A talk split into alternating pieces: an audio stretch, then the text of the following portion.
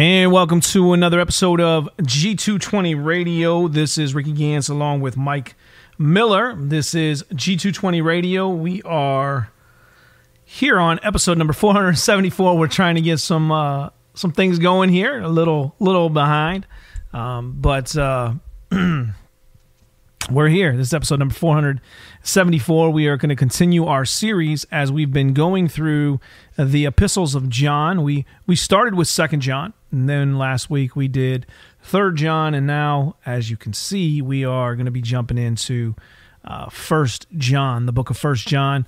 Uh, this this uh, this title uh, for tonight's program is the message of light, fellowship with the Father and the Son. Episode number four hundred and seventy-four.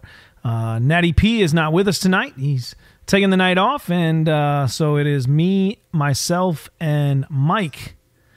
Mike, how we doing, man? and it's been stressful.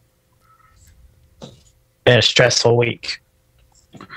But John gives us encouragement Let with this fellowship. down. Your mic is kind of loud here. Let me.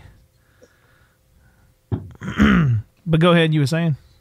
Uh, just that John is, Oh man, that is really really loud. I don't know what's. I haven't changed any settings on my end, so I'm not even showing peaking.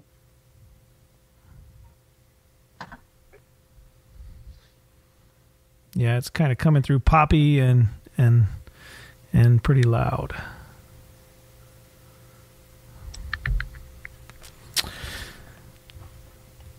But yeah, you were saying, I mean, technical difficulties as they tend to happen, um, especially when you're going live right before the program. So here, here we go. Uh, G220 Radio tonight. We're talking about uh, First John. Uh, let's let Mike try to see what he can do over there on his end. See if everything comes out. But this has been um, this is one of those those uh, books where you're you're you have some very interesting uh, scriptures here where it gives us tests and ways to look for our assurance in Christ uh, and finding out our assurance in uh, our walk with the Lord. and so, hopefully, this will be an encouraging book. I'm not exactly sure how far we will get tonight. Uh, our goal or our desire is to get through uh, a chapter, but we know that um, the, the the second two or Second John and Third John uh, did not take us as long to get to those um, or get through those, but uh, this one may take us a little longer. So we may we may uh, stop at some point during the program uh, as far as we get, and then pick that back up again uh, next week. So uh, as Mike has gone out and should be coming back in, but. So I'm going to go ahead and uh, as we're waiting for them to come back in, uh, just going to go ahead and read this for you. So we got First John, that which was from the beginning, which we have heard, which we have seen with our eyes, which we looked upon and have touched with our hands concerning the word of life. The life was made manifest, and we have seen it and testified to it and proclaimed to you eternal life which was with the Father and was made manifest to us. That which we have seen and heard, we proclaim also to you, so that you too may have fellowship with us. And indeed, our fellowship is with the Father and with his Son, Jesus Christ. And we are writing these things so that our joy may be complete. In verse 5, it says, This is the message that we have heard from him and proclaim to you that God is light, and in him there is no darkness at all. If we say we have fellowship with him while we walk in darkness, we lie and do not practice the truth. But if we walk in the light, as he is in the light, we have fellowship with one another. And the blood of Jesus, his son, cleanses us from all sin. If we say we have no sin, we deceive ourselves, and the truth is not in us. If we confess our sin, he is faithful and just to forgive us of our sin and cleanse us from all unrighteousness. If we say we have not sinned, we make him a liar, and the word and his word is not in us. And so I was reading that out of the ESV, the ESV Bible. And uh, let me just check here on Mike, find out what's going on. Mike says he will be back with us shortly. Technical difficulties, technical difficulties abound uh, often. Let me turn down my mic too. I don't want it spiking. So while we are kind of waiting for Mike to jump back in, uh, why don't you let us know, those of you who are watching, uh, maybe via, well, who are watching YouTube, let us know, give us a comment in the uh, comments section there on YouTube to let us know who you are that's watching the program tonight and where you're from. Uh, we'd love to hear from you and find out who is joining us. So as we look at this chapter, this first epistle of John. Now, uh, we've already talked and discussed in the the last, the previous two episodes, that we we believe this to be the apostle. The apostle John is writing these epistles. Uh, it, they're they're letters to um, what we saw in Second John. They're letters to the elect lady, which we said the, the collectively we believed to be um, the the church. Let me get Mike back in here.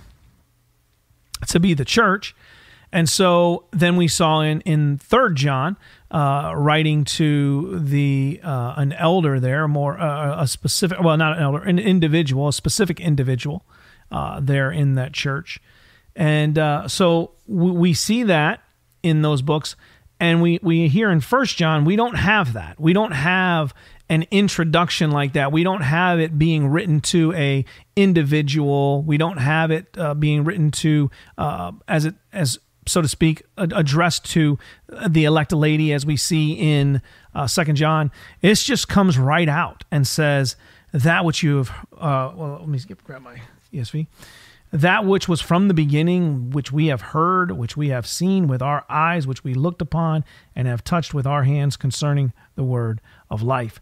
That is just straight getting to the point. Now, Mike, uh, you're back with us. Is um, how we doing? Uh, he's still trying to figure out his his technical difficulties. So, as I'm saying, uh, John is just jumping right into this. Uh, he he is going right at it, and we lost Mike again. technical difficulties abound tonight for sure.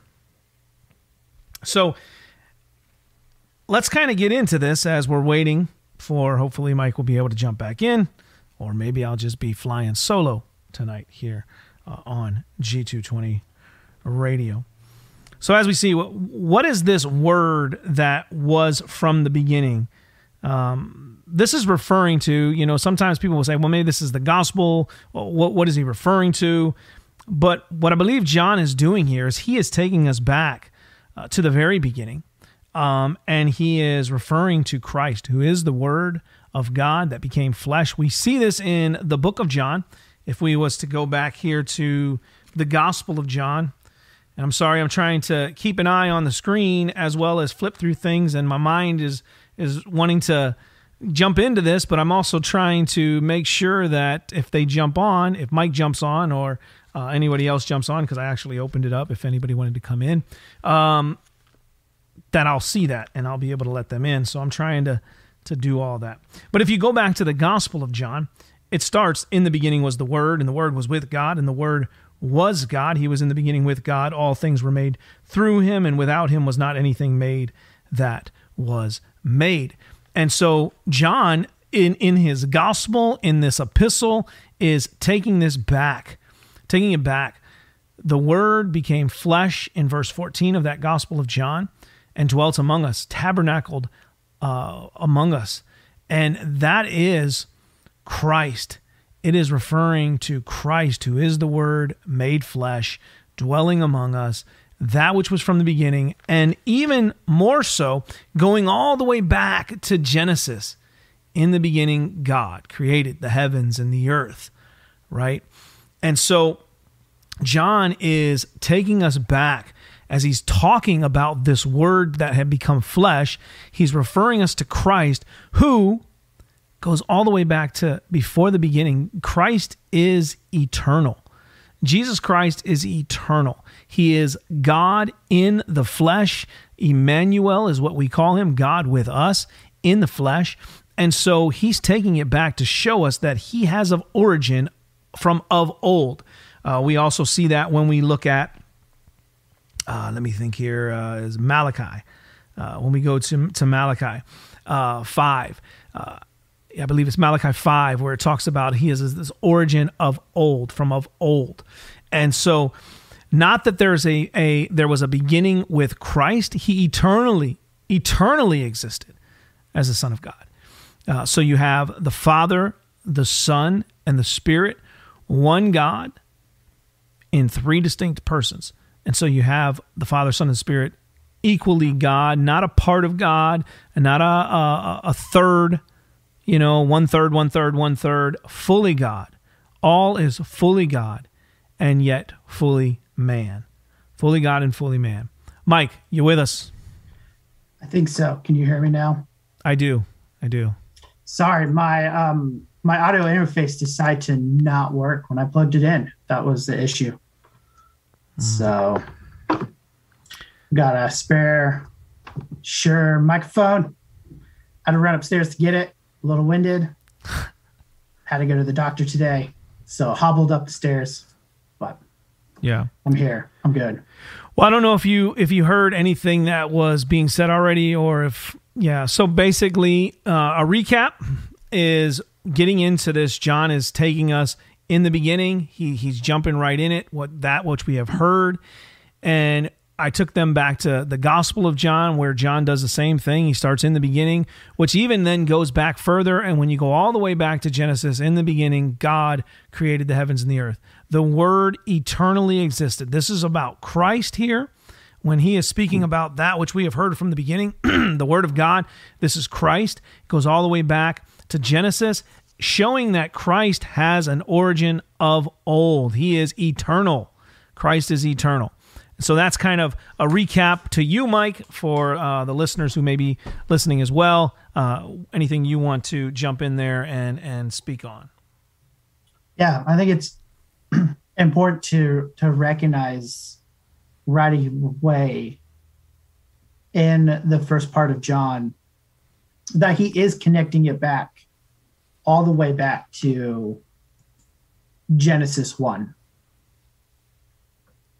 And then also connect, I, and rightly as you mentioned, it can connect it to his own gospel. So that which was from the beginning references Genesis 1 1, and that which we have heard which we've seen with our own eyes and that which we've looked upon and touched with our own hands refers back to then the ministry of Jesus and what God was going to do during that time with it, which is important to think about when we consider the, the themes in which John is writing about.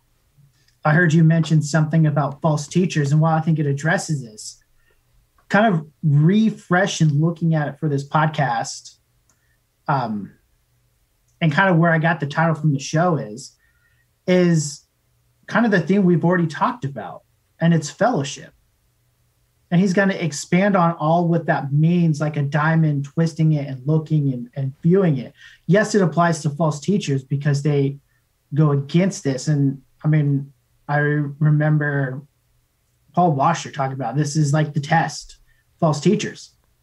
And I'm not denying that.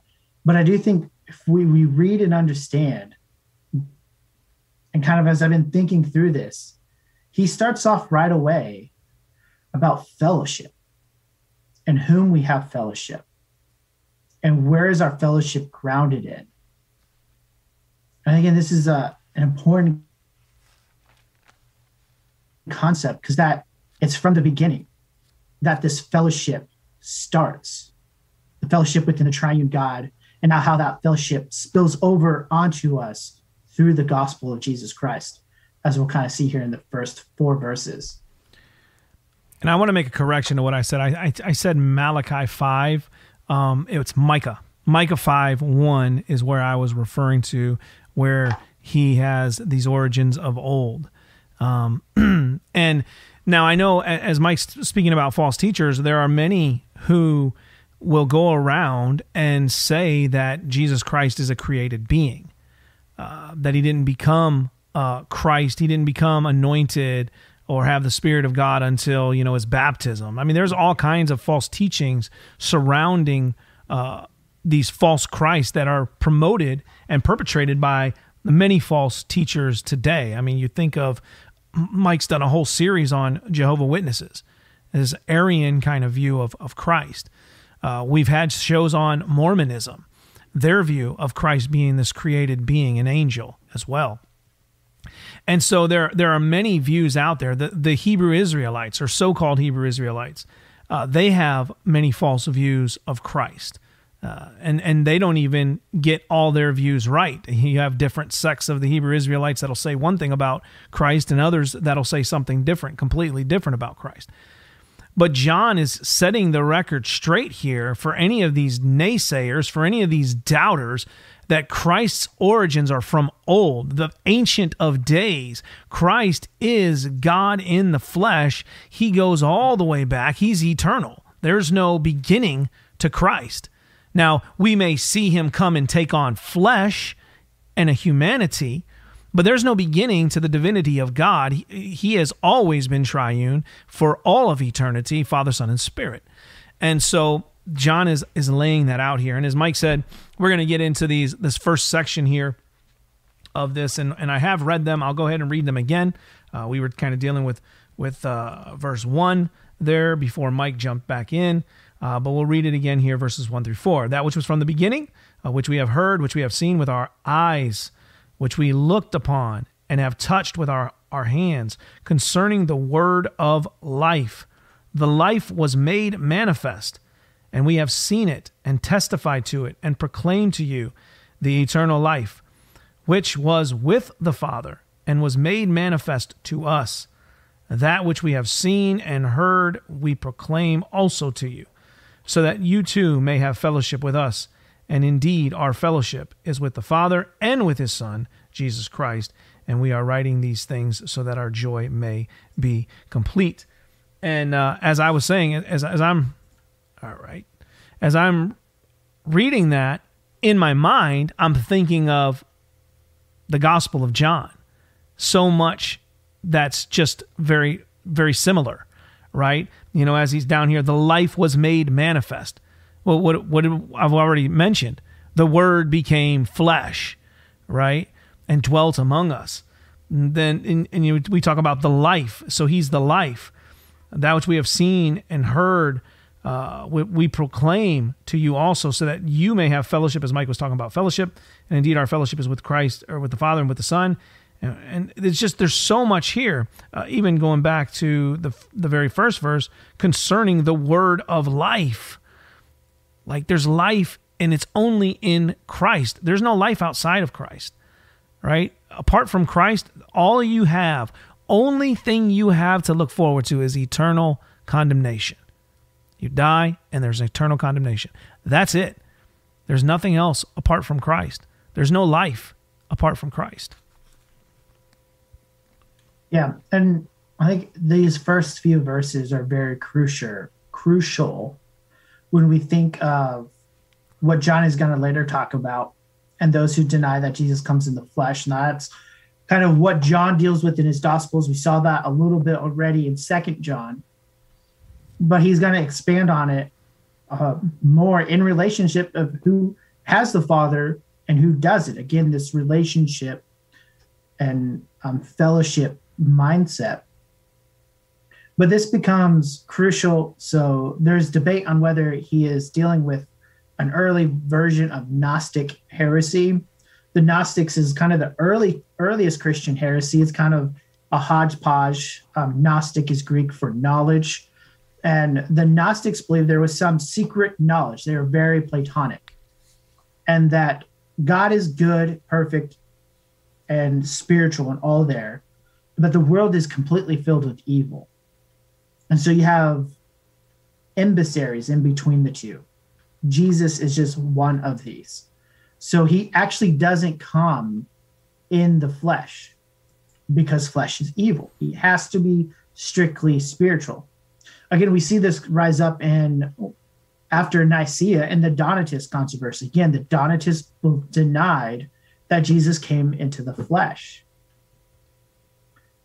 And there's a lot to be said about this. And we spoke a lot about it in Second John and just what this means for the gospel. There is no gospel if Jesus isn't of the flesh. Mm-hmm.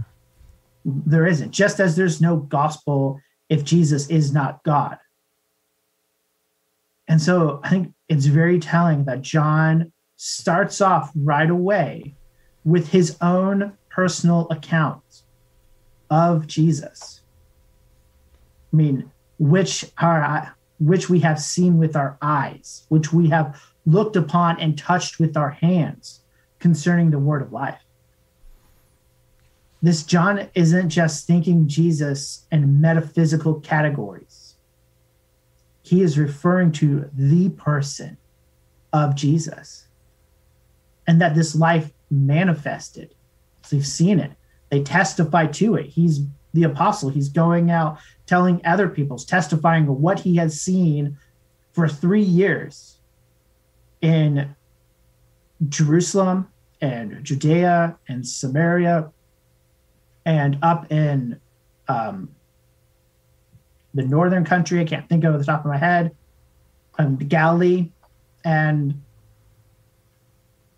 and in it he sees they testify to it that this is eternal life and i think we need to to to think seriously about who christ is because when we start denying or adding different things to christ like assimilating assimilating his deity with his humanity or completely separating where there there's no connection in it as if he's a, a, a body with two different persons in him as some have tried to develop it.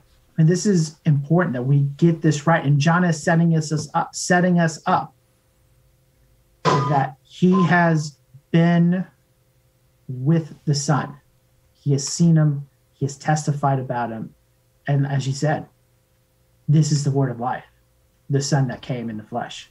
I mean, we can even quote Hebrews 1, verses 1 and 2, and how the Son is, is the final prophet who speaks on behalf of God.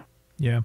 And, and I, I think, Mike, as you was alluding to there and speaking on, um, John being this eyewitness testimony that he has physically seen Christ he was there. He was an eyewitness.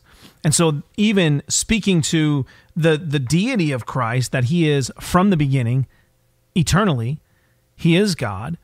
He didn't like and and, try and getting this right as you said made manifest.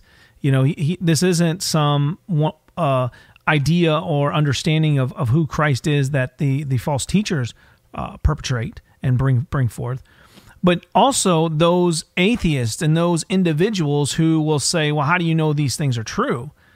I mean, here's an eyewitness account being laid forth. And he's not the only one in scripture. You know, Paul says that you can go and check what I'm saying to you because there's still witnesses alive. There's still people that are alive at this time that could tell you and testify that what I'm saying is true. Right? So this also is giving us um, an actual uh, accounts here, testimony accounts of what is taking place.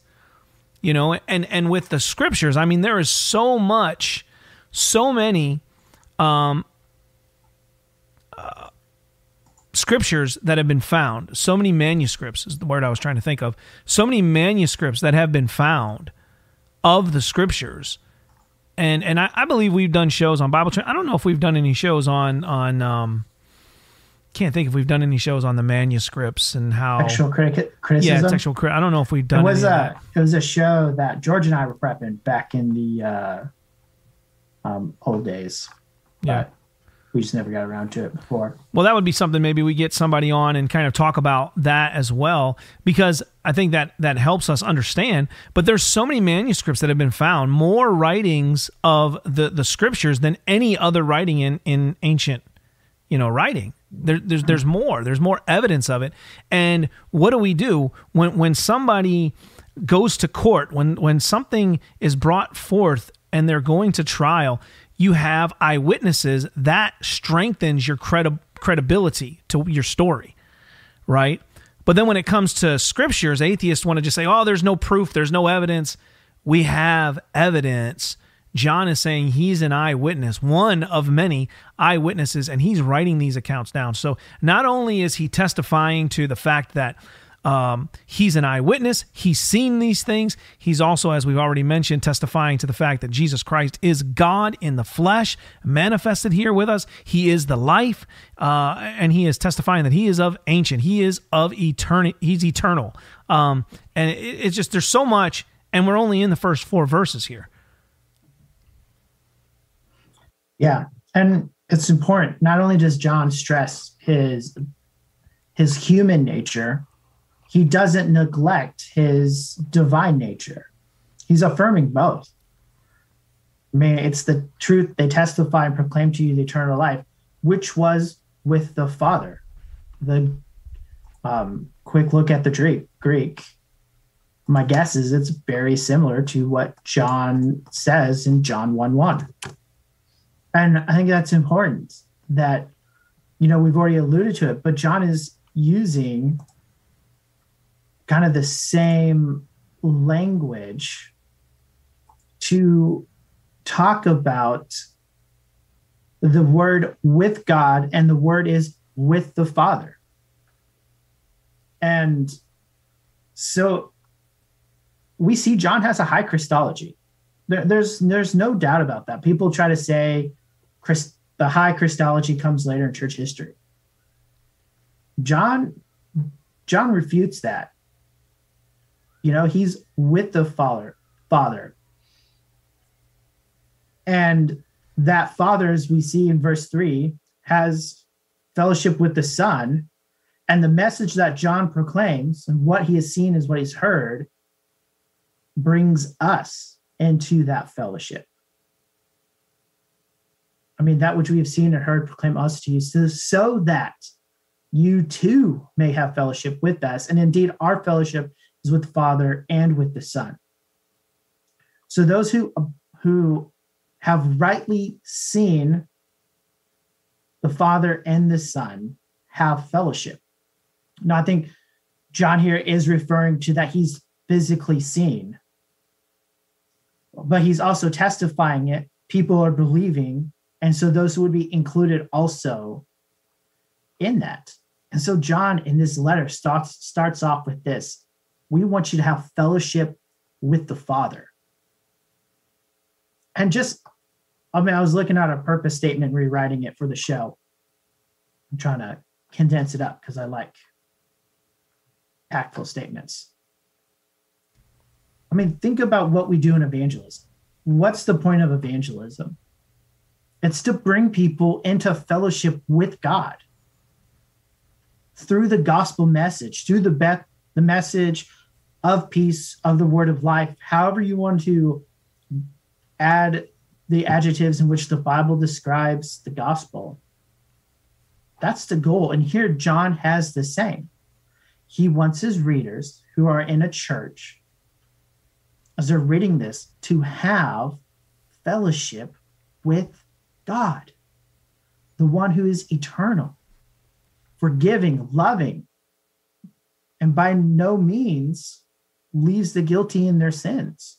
They receive the punishments they deserve, which makes the gospel even much sweeter when Christ, as our propitiation, takes God's wrath on our behalf and we receive the righteousness that we do not have from him, that we may be counted just before the greatest judge of all the earth.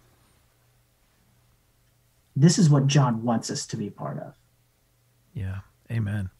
And, that's why when it says here in verse 4 that, and these things write we unto you that your joy may be full, the benefit of being in fellowship I was at Bible study last Thursday and spoke about the importance of being gathered together in the local church. Not just not just people that just participate by coming to church, but being a participant in actually being a member of a local church, gathering together on the Lord's day with the body in real fellowship. Real fellowship is over what? It's over the truth in God's word. It's over uh, um, growing together. It's over the, the word being preached, the sacraments being being partaken in, those means of grace, right? And so coming together in fellowship and and the joy that's there i mean i can say from my own experiences and i know experiences don't dictate truth but i know th- this is what john's saying that your joy may be full. When i get to come together with brothers and sisters in christ there is and we, we've talked about this on previous shows when me and nathaniel we're both in ohio mike's in, in kentucky and me and nathaniel are about an hour and something away from each other but when we get together to evangelize together and spend time and just hang out, there's real fellowship there. There's real joy there. And and I love Nathaniel, but even greater when I get to my church with people that I'm connected with and see week in and week out and I'm doing life with, that the joy that you get from the fellowship that you have with one another in that local body right there, there's just John's saying that your joy may be full. I mean, there's such joy in that fellowship. I mean, I, am like, I don't like to leave when it's over. I love staying there and talking till we're the last one shutting down the lights, you know, because I just enjoy that fellowship with brothers and sisters in Christ. Yeah. And that's important. A lot of people who have come to my church and have joined, that's one thing they notice. There's not this mass exodus of people leaving the church. And it's very common for people to be there, like half the church still there 30 minutes after the church service and rolling out. And I think that's, you know, again, the importance that church fellowship is a taste of what heaven will be like. So we gather together, we worship God, we let's just use the colloquial version in church. We do life together. And these are all importance. When we think about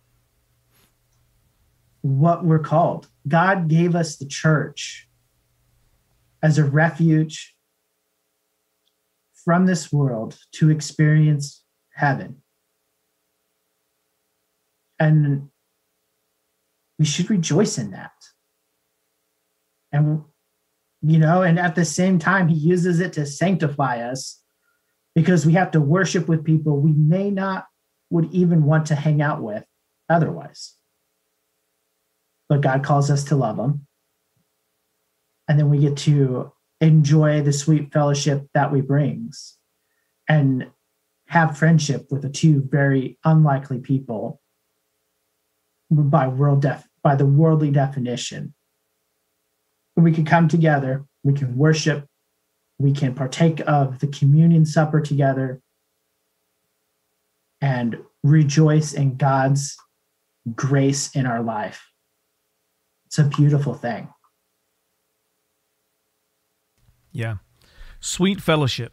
Sweet fellowship when you gather together uh, with brothers and sisters over the, the truth of God's word, uh, with the unit being in, in unity uh, with Christ, you know. Uh, and that's not to say we're not. I, I, don't want people to get the wrong idea that if if somebody has to leave right after church, that we're saying you know you're you're less uh, joyful for your gathering together. Sometimes there are circumstances and situations that uh, those things may be where you you have to get get moving. But um, what joy it is when you're able to to really fellowship with brothers and sisters.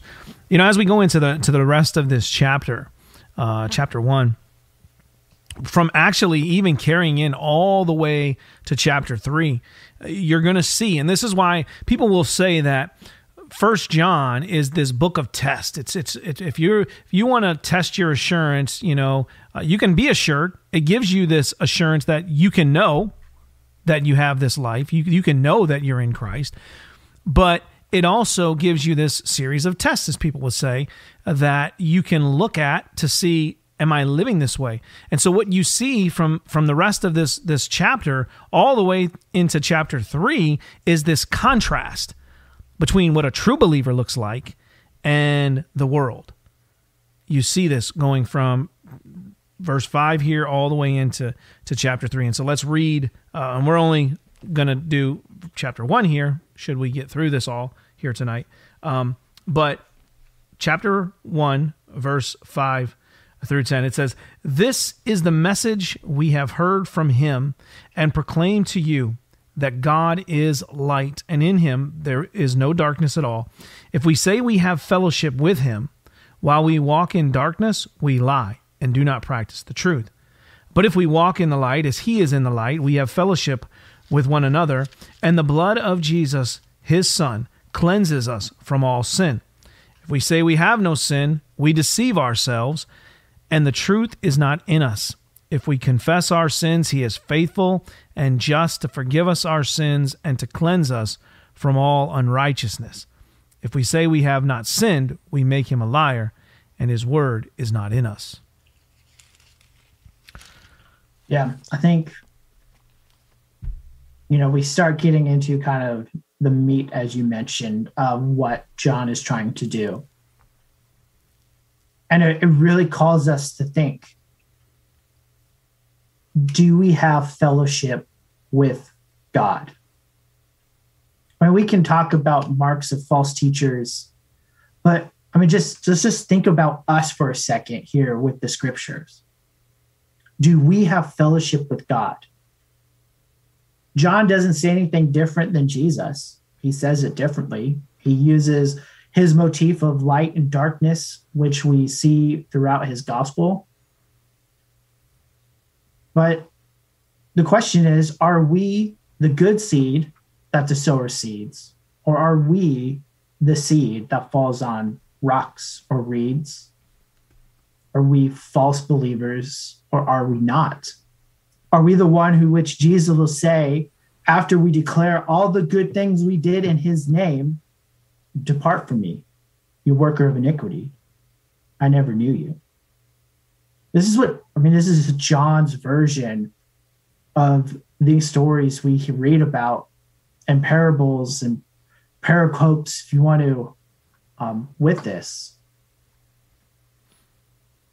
But in the end, God is light.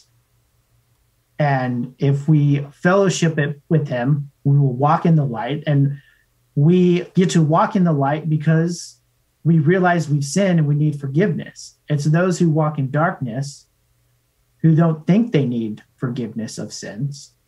They continue to walk in rebellion towards God, and they're a liar, and they make God a liar by saying, Well, the Bible is not true that we need forgiveness.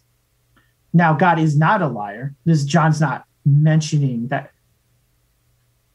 you know, he's not saying God, he's not making the truth that God is a liar. Basically, what he's saying is that when we don't walk in the truth, we don't believe what the Bible says about sin.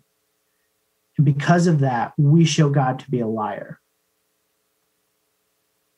And the Bible is clear for all have sinned and fallen short of the glory of God. The Old Testament clear is clear that we by nature are fallen human beings. So the question is do you, in 1, walk in the way of sinners, or do you meditate on the law both day and night and walk in the way of righteousness? Yeah, Mike, I think you you really explained that well. Because that's what I was kind of going to go into this idea of what does it mean to walk into the light or walk in the light um, because god's word it it it reveals to us who we are before god. It reveals to us what his word requires of us. And it exposes those sins in our lives the things that we are that we do in disobedience to God it exposes that. And then it directs us to which way we should walk, to how we should live out our lives. And if we are obeying those when when when it's being revealed and exposed in our life and, and we're receiving that direction from God, as James tells us, we're not just hearers of that word. We don't just read it and go about our business as if it had no effect in our life. If it has no effect in our life, as you were saying, Mike, then then you're walking in darkness. You're not walking in the light. Because the light, it's it's like and tell me if you think it's a bad example.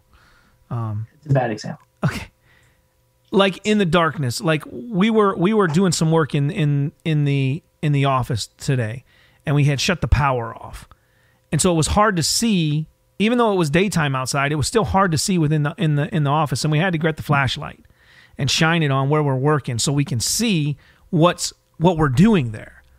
And so that light is being shined down upon that darkness in the world and it's giving it's revealing it, it's exposing it, it's directing you. Walk this way. And and obviously if you're not in Christ, you're not going to be able to do that. You're just not.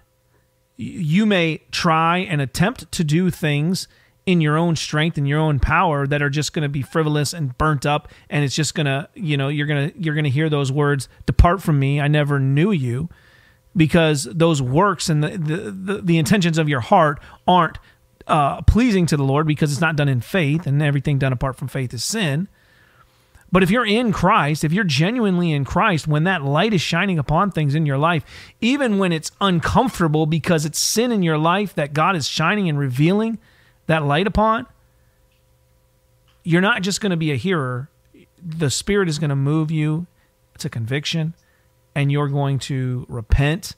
As we see, you know, if you're if you confess it, He's faithful and just to cleanse you of all that unrighteousness and move you in in the right direction with with with your walk with the Lord. Yeah, and you think about even Paul talks about the gospel in this way. So Second Corinthians four. So he's talking about here, kind of in the beginning, that they commend themselves to everyone conscious in the sight of God by not practicing cunning or tampering with God's word, and then he goes, in their case, the God of this world has blinded the minds of unbeliever to keep them from seeing the light of the gospel of the glory of Christ, who is the image of God.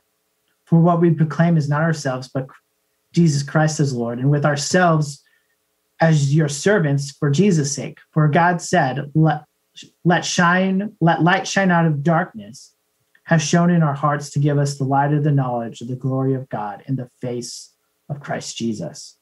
He'll go later on, it might be just before this, about how Moses, he uses Moses as the example just before this in chapter three, about the veil covering his face so the people can't see it. And that's because they're in the old covenant, had to be veiled for them. But now the veil has been given to us. We are allowed to see the glory of God. And so when we, you know, when we think about it, it's how much, I mean, the commands we give is so much about how we act in this world as Christians. Proverbs is given to us to consider wisdom and how to act in this world. Ecclesiastes gives us wisdom of what it looks like when we chase after the foolish things of the world instead of God. We have examples of those who obeyed and how God dealt with them, and those who did not obey and how God deals with them. Which makes it all the more to have the haughtiness to say, I don't sin you know some Christian perfectionist, or even to even claim like sinning was that was the old, but this is new. I think if at any time we claim that we still do not sin, then why do we need to be reminded to not let our evil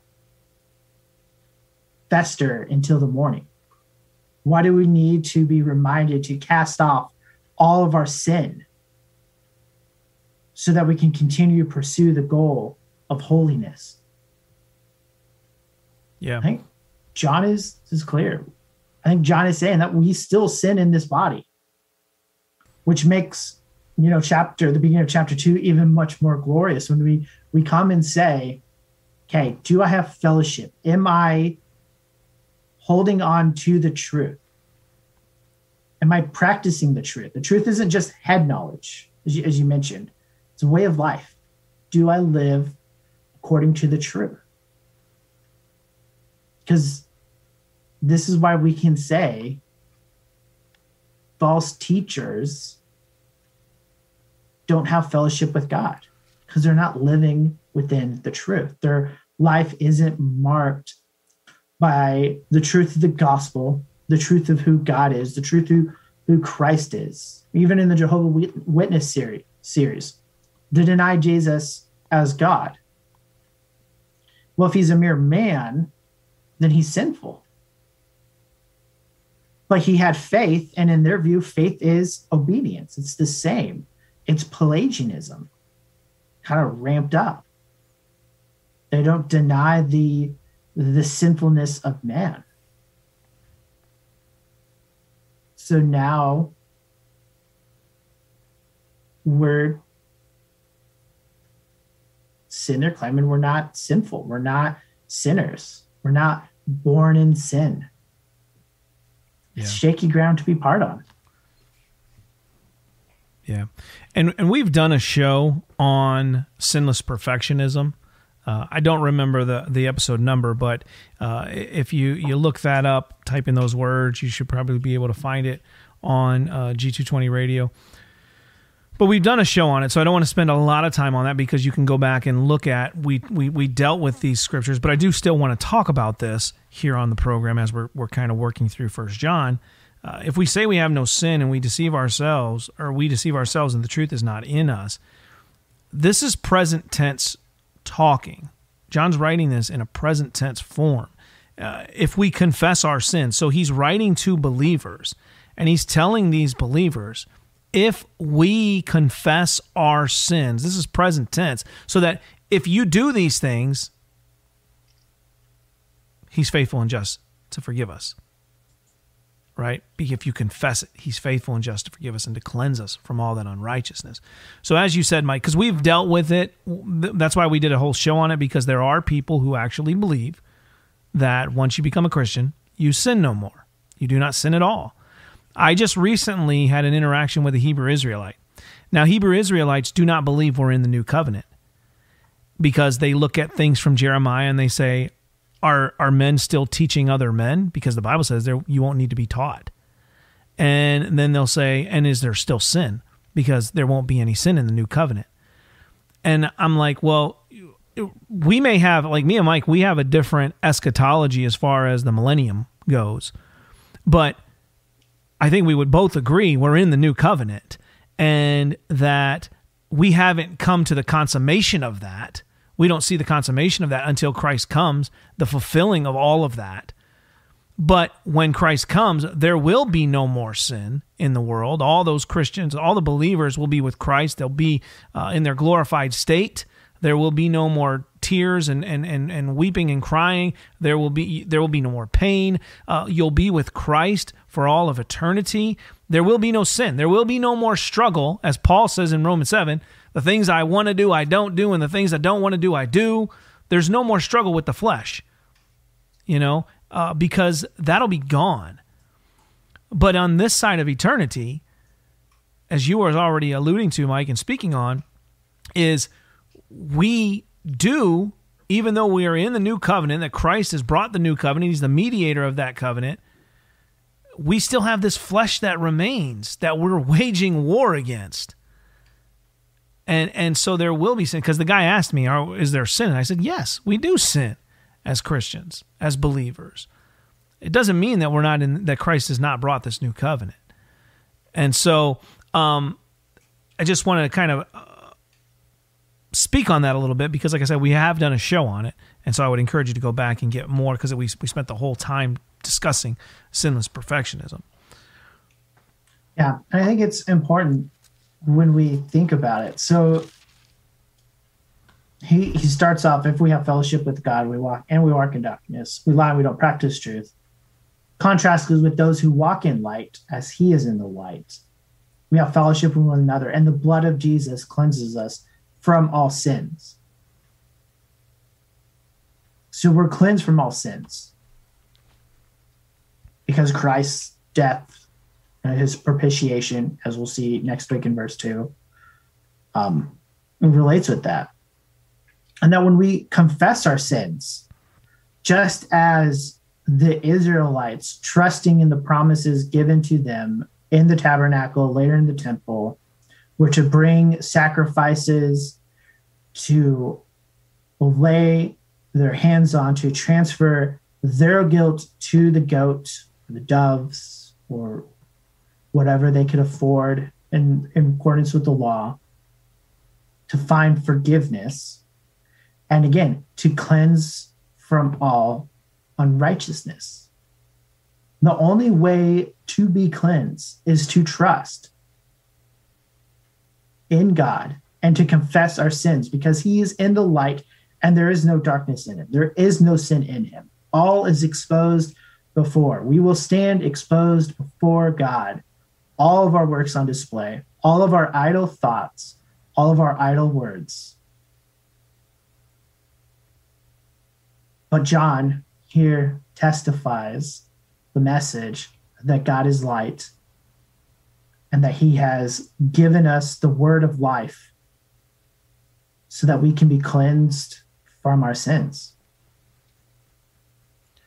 Yeah. And that should be great comfort, should drive us to deeper prayers, to, to take the light of scripture, to see our sins, to repent of them, and to press forward and to go. Because when we walk in the darkness, when we act like we don't haven't been saved, we demean the God, our creator, by lying to others that this is how Christians should live, and thus making God a liar. And those are scary grounds to be on. And just to also note and, and move, Ricky, you've heard this God is love, right? Yeah. It Comes from First John. And at least the arguments I heard is because here it is, it says God is love. Obviously, love must be his number one priority, like his number one attribute. No, we deny that. That love is the number one attribute here on G220 radio. Because of verses like this, verse 5 God is light, God is faithful, God is just to forgive, God is faithful and just. Same way, Isaiah 6 3, God is holy, holy, holy. We see here to make note, John's not picking and choosing attributes and elevating them. But John is leaning in here who God is. God is love, but God is light. God is holy.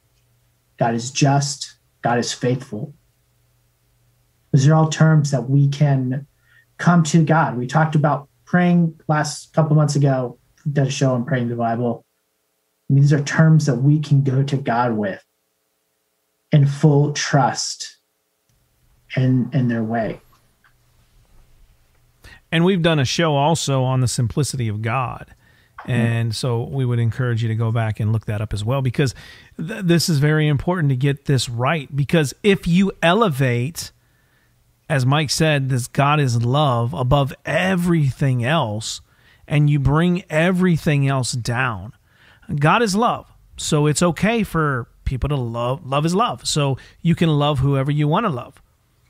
Um, you can abort your child, you can murder your baby because God is love. He's a forgiving God, He's a gracious God, He's a merciful God. Well, yeah, those things are true. God is love, God is merciful, God is gracious, God is forgiving. But as, as you said, Mike, you can't separate that from the fact that He's holy. And if my if my memory serves me right, the only only attribute of God that is mentioned in in numerous times together is his holiness. He's holy, holy, holy. That's said over and over and over again by the, the angels that are surrounding his throne. Right? Yeah. And and so if if if God is holy, then even though God is love, you can't you can't just come into his presence in a homosexual lifestyle or in a uh, as someone who murdered their own child apart from the forgiveness of God from repentance and faith in Christ you can't just come before him and say well God you're God of love. No my holiness demands justice. My holiness demands righteousness. My holiness is going to shine the light upon your sin because I am the light of the world right? And so you can't just come to God like that. Um, and, and that's why I think it's important for people to really understand the simplicity of God that we've talked about before, because that's what happens. As you said, Mike, people will elevate, they'll come, God is love, and they elevate that above everything else. But if you rightly understand, as, as you said, and I think really pointing that out, this is what God's doing. He's laying it out here. These are attributes of God, but all that is in God is God. And so we can't separate these attributes as if, you know, he's motivated by this something we do, you know, because he is also without passions. And so it's very important to kind of understand those doctrines. That's why we said it's good to come in fellowship, that your joy may be full when you come together and you're fellowshipping over the word, a, a, preacher that God has given, a pastor who's who's been put into place, called by God to shepherd your soul to, for the edification of the building up of the body. How are you built up? Through reading God's word, having someone preach and teach to you what God's word is speaking to us and saying to us, expounding upon it so that we can grow and understand God more so that that fellowship is even more sweet er because it's in truth. It's grounded in the truth of who God is. It's grounded in the truth of who God is. Yeah, I've been thinking a lot about this, um, kind of within the church context. Um, a lot of it in preparation for an unannounced project that I've been trying to work on and yet have no time to work on. And just the thinking, the importance of the local church and just all of life. And this has become more clear to me longer I've been at my church and the more I hear my pastor that we're not here to be lone rangers. God has given to us. And the church benefits us in more ways than we can count. And to, to be part of it and you know and just that in a sense it's a lighthouse on a mountaintop to a dark world with the light of the gospel. And and to to really consider what that means. And not only our fellowship but our actions our evangelism and our theology. All of it is developed really in community in its full capacity because knowledge pops up. Well, how do you stop knowledge from popping off? You can be in a community of believers who can say, hey, you may talk a big talk, but you need to start walking the walk. Mm-hmm. And again, I mean, you see it, but if we walk in the light as he's in light, we have fellowship with one another. Yeah. John John's not again, it's not just me and God in fellowship. It's me and God with this group of people who also believe and are also in fellowship with God. God has given us people to do this. We don't believe like the Jehovah Witnesses or the Mormons that the church was lost from the early days. No, God, church history in his essence is us watching God fulfill his promises that Jesus will be with us until the end of the days. That he will never forsake us. And the truth marches on. And that the gospel still saves. And we see this here in John as he writes it inspired. And this doesn't even touch, we didn't even talk about this. And as we're thinking about this, the fact that we don't need a sun in heaven because God is light. Mm. I mean, we don't have time. It's we're you know, unless we just want to make up times for my technical difficulties. But just to, to think about that, that God created the sun and it is good. But then the new heavens and new earth, there's no need for sun or for moons, for stars, because God is light. There's no darkness. I mean, can we even fathom the greatness of God is light and his glory shining upon us day and night? Mm. And I mean, Moses got a foretaste of it, and we should be all be jealous. But I mean, there's just richness there that again impacts us and our fellowship with not only our fellow believers, but with the triune God. Yeah. Wow. Yeah, to think about that, uh, really, I mean, as you even said, you know, Moses got a glimpse, got a glimpse of it. I mean, and his face shined. He had to wear a a veil. Yeah. Because of the frightening the people that he was speaking to, because he was able to be in the presence of God. Um, and for all of eternity. A veil that covers. What's that? You kind of broke. I was going to say a veil that covers all of Jews today. Yeah, as Paul says in Second Corinthians chapter three. Yeah, yeah. But as you were saying there, you know, like um, if we walk in the light, He is in the light. We have fellowship with one another. I mean, how many times to the listeners? I'm I'm, speaking to you and, and Mike we've probably experienced this where you're in in relationship or you're in church with individuals who it, it turns out weren't really walking in in the light. They weren't really believers. And then there's conflict over the fact that the truth divides the truth separates. Now obviously you're going to have goats growing up among the sheep in the world, right? You're going to have both wheats and tare growing up beside each other. And the scriptures tell us not to try to not to try to pull up the tare because you might harm the wheat. God's going to do that in His timing. Um, that doesn't mean I want to just say that doesn't mean we don't confront things if if we see something and and in grace and love you want to confront things, uh, but um, you're going to have them growing up alongside each other but you're going to have natural times where God is going to remove them because things are going to come up.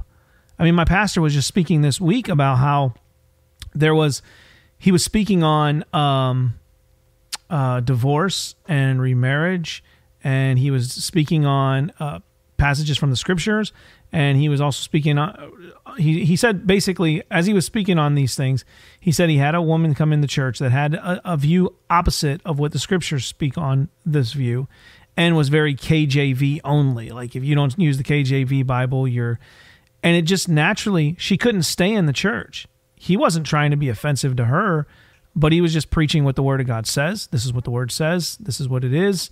And um, she couldn't no longer stay in the church. She left didn't want to be a part of it you know? So doctrine is going to divide truth is going to divide. Uh, you're going to see that happen when you're walking in the light. Now i'm not saying that there are times where we may all have we may have dis- disagreements and still yet be brothers in christ. We see that with our presbyterian brothers uh, you know um, there's others that aren't baptist that we would say hey we're in fellowship with them as far as the unity we have in christ but we do have some differences but i'm talking about things that are, are major things that are contrary to the word of God. Um, you start speaking against uh, homosexuality, you're going to find out that those people that aren't in the light are going to show that they're in the darkness because they're going to come against it. You know, and I use that because it's an easy example, especially in our culture today. I mean, with with with the equality acts being passed and so many things going on um, in the world, the cancel culture that we live in right now, if you speak out against it, you get canceled. You know, but the Word of God speaks out against it.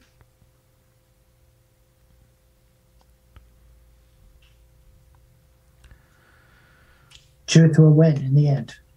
God's truth. Yep, absolutely. Actually, my pastor just preached on. I didn't get to hear the message because of my son. I need to go back and listen to the most likely terrible edit job that our church sound editor does and but talking to that that he didn't come to peace but to divide brother from brother and sister from sister and mother from children and they're in luke chapter 12 13 i think it's 12 end of 12 mid 12 something like that and we acknowledge it and even here we see the we see the divide yeah. Those who hold to truth and walk in obedience to it, they have fellowship with the Father. When we don't, we don't have fellowship with the Father nor the Son. And so it's important to seriously consider and as you to use it as a test.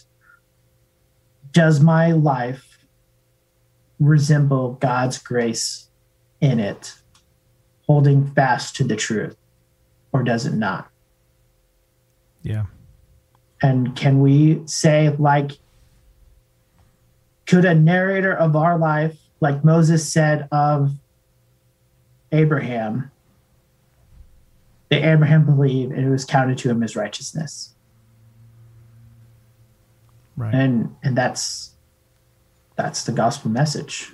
Yeah. Amen. The one that we have heard, the one we have seen, he is the word of life. When we confess our sins, He is faithful just to forgive us. Yeah. These are life giving words. Amen. And just so that we can clarify, so that um, nobody thinks Mike was speaking ill of another individual in his church, Mike is the sound engineer. So yeah. I didn't want anybody to get the wrong idea. We talked about the importance of the local church and gathering together. And Mike's like, yeah, that sound engineer that put a terrible job together. So that's, yeah, he's horrible. I don't know Yeah. where they got him. yeah, They shouldn't pay him. They do. yeah, that is facetiously talking about me. yeah. Well, that's been G220 radio for tonight. We obviously we did get through First John uh, chapter one. Um, we'll see what happens next week when we get into chapter two. Uh, unless something else comes up, I don't know. There's some hot topics going on, like Beth Moore leaving the Southern Baptist Convention. She's leaving the Southern Baptist. Uh, but no, we'll we'll, we'll stick with uh, Maybe we'll find a, a another female that actually produces good Bible studies for people to to listen to. yeah. But no, we will be back next week, and we will be discussing chapter two uh, of First John as we continue through this series uh, on, on this in this great great epistle uh, that we have from the Apostle John. And so we hope you enjoyed this program tonight. Sorry for the technical difficulties in the in the beginning; those things happen.